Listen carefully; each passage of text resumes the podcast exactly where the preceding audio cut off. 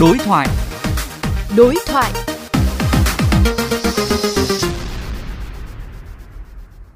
Thưa quý vị, cách đây 3 tháng, Bộ Y tế đã hướng dẫn đối với F1 là trẻ em dưới 16 tuổi thì thực hiện cách ly tại nhà 14 ngày, theo dõi sức khỏe 14 ngày tiếp theo. Trên nghị trường mới đây, Bộ trưởng Bộ Y tế cũng đề nghị các địa phương cần mạnh dạn cách ly F1 tại nhà. Tuy nhiên, việc thực hiện ở các tỉnh thành hiện đang khác nhau, gây không ít khó khăn cho trẻ em, lo lắng cho gia đình, cũng như khó đảm bảo điều kiện chăm sóc, phòng dịch trong khu cách ly tập trung. Phóng viên VOV Giao thông đối thoại với Phó Giáo sư Trần Đắc Phu, Cố vấn Trung tâm đáp ứng khẩn cấp sự kiện y tế công cộng Việt Nam xung quanh nội dung này.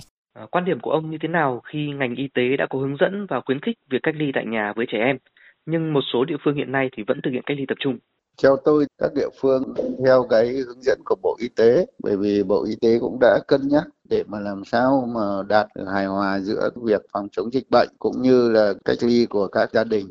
Thì còn tất nhiên thì cũng cần xem lại trường hợp cụ thể để giải quyết sao cho nó hợp lý nhất. À, ví dụ như là vấn đề nhà cửa hoặc là trẻ em quá nhỏ, vân vân đặc biệt là nhiều những cái trường hợp mà đủ điều kiện người lớn là F1 rồi thậm chí kể cả F0 cũng đã được cách ly tại nhà điều trị tại nhà các bạn tôi cho rằng là các địa phương cần thực hiện cho nó tốt để đảm bảo phù hợp giữa cái việc mà phòng chống dịch bệnh cũng như là đi giải quyết việc tâm lý và cũng như là cần cái sự chăm sóc đối với các cái trẻ nhỏ hoặc là cái quan tâm đến người già Liệu một số địa phương đang có tâm lý sợ dịch bệnh quay trở lại, sợ trách nhiệm nên là họ né tránh việc cách ly tại nhà?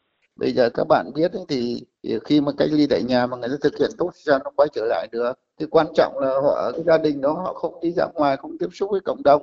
Trách nhiệm của người được cách ly thế nào, trách nhiệm của người giám sát ra làm sao? Và trách nhiệm của chính quyền địa phương như thế nào? Làm để rạch ròi ra những những cái trách nhiệm đó. Còn trách nhiệm của ai thì người đó chịu trách nhiệm. Còn nếu chúng ta cứ sợ thế thì nó đi cách ly tập trung cũng lấy trong khu cách ly cũng có không phải là không. Xin cảm ơn ông.